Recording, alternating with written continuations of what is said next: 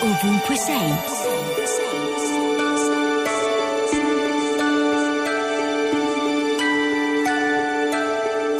Questa mattina mi sono svegliata e ho sentito la mancanza del mio gatto che sbadiglia appena si accorge che ho aperto gli occhi.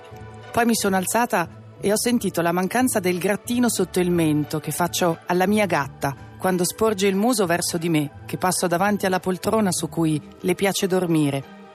Mi è mancato sentire sotto i piedi la lana del tappeto che ho in soggiorno.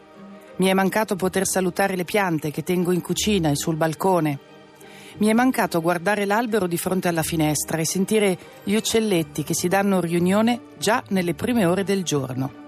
Mi è mancato anche un buon caffè, perché nella casa dove sono adesso manca la caffettiera e bisogna che me ne procuri una.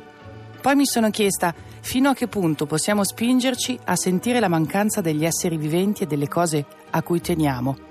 E ho pensato a chi lascia la casa e la famiglia e va lontano, per anni, per sempre, per cercare fortuna, per fare stare meglio tutti gli altri che non sono partiti.